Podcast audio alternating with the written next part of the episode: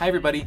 This week's narration is a provocative piece. It's about my own personal skepticism in the world of philosophy. The article is entitled Assume Everybody is Wrong, and I think you're really going to enjoy it.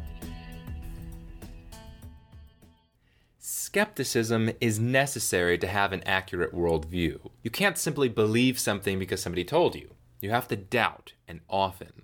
At the beginning of a philosophic journey, you must even doubt yourself. Are you perhaps an unreliable narrator? Can your own mind be trusted? In the last several years, this perspective has become crystallized in my mind, and it's developed into something like a life motto. It's a simple principle, and here it is Everybody is wrong about everything all the time. The more I interact with people, the more this principle is affirmed. And there are exceptions, of course, but it's an incredibly reliable rule of thumb. It is difficult and time consuming to study something deeply. Philosophy is often tedious, but without deep knowledge of a topic, including a metaphysical and epistemological justification, I can't see how anybody can understand anything. Now, they might know various facts from textbook, but that doesn't mean they actually have a clue what they're talking about. See virtually any college undergraduate as an example. So it makes sense to assume people are wrong. And because of the sinister nature of philosophy, they're probably wrong about everything. When foundational beliefs are inaccurate, all of the beliefs which follow are likely inaccurate. It's like the root of a tree rotting or the pillars of a house crumbling.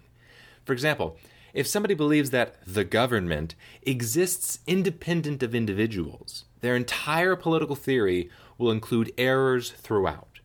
Whether or not they view taxation as theft will determine a massive amount of other beliefs. If they're wrong, their entire political worldview becomes poisoned because your conception of taxation is a justification for a myriad of other beliefs. So let me be clear, I'm no way making the case for intellectual dismissal. I'm not saying throw out people's ideas without evaluation.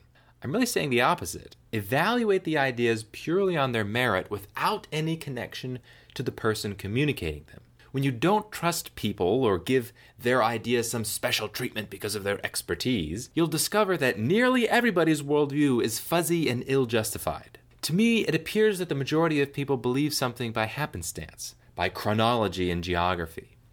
In other words, they believe the ideas they heard first, in school or from their parents and families. They end up believing what their neighbors believe, or what their broader culture teaches most people are entirely unaware of the silent presuppositions in their culture. They've never experienced a contrast to their own worldview. The unquestioned social norms of a man born in New York will be wildly different than one born in Tokyo. If these beliefs are never examined or rigorously challenged, we have no reason to believe they're accurate. It seems most sensible to simply assume they're wrong and unjustified unless proven otherwise. But we must go one step deeper. The assumption of error should also be paired with another friendly principle the assumption of confusion. Not only are most people wrong, but they think they're right. They're confused. Rare is the man who is open minded about what he doesn't know. Common is the man who will passionately defend his unjustified beliefs.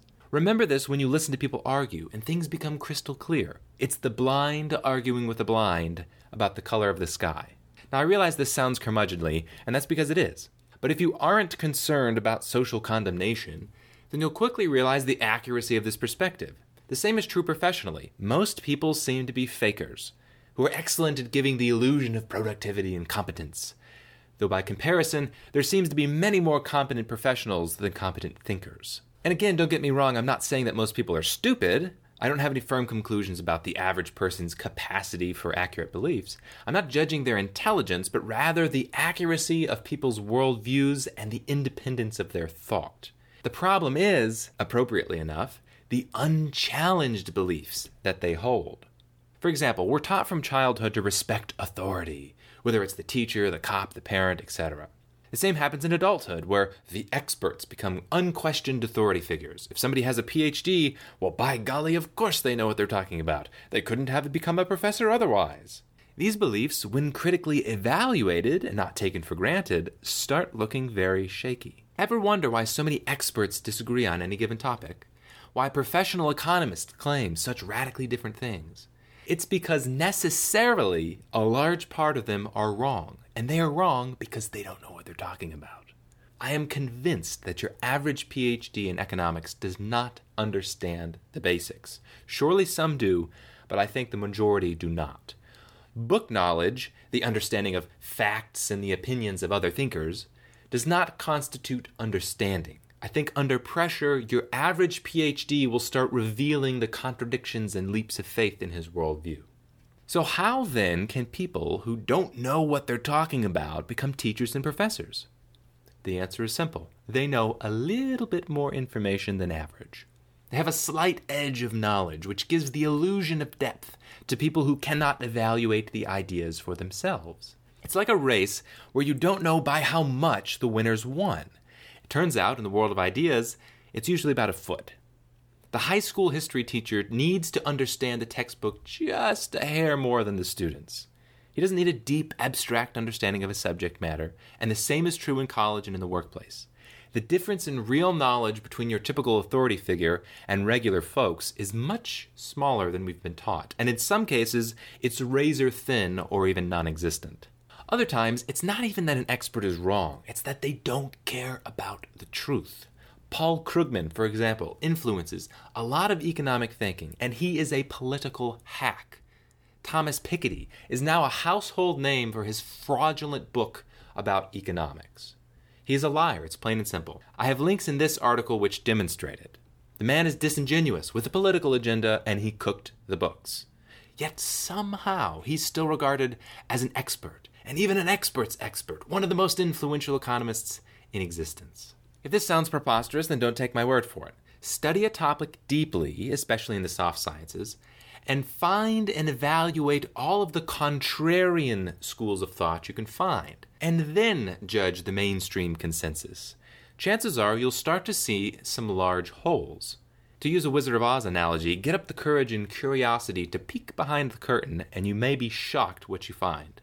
Now, in my defense, I didn't always believe this way. It's only through conversation and experience that I started to doubt people's authority. I used to be a flag waving patriot, for example, before I started questioning my beliefs about political authority.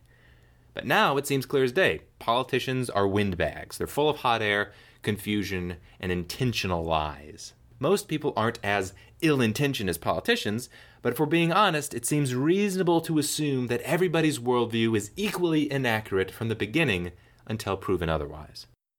If you like these ideas, make sure to subscribe. And if you want to help create a more rational worldview, then please head over to my Patreon page and you can support content like this for $1. To read this article or to learn about my books, check out steve-patterson.com.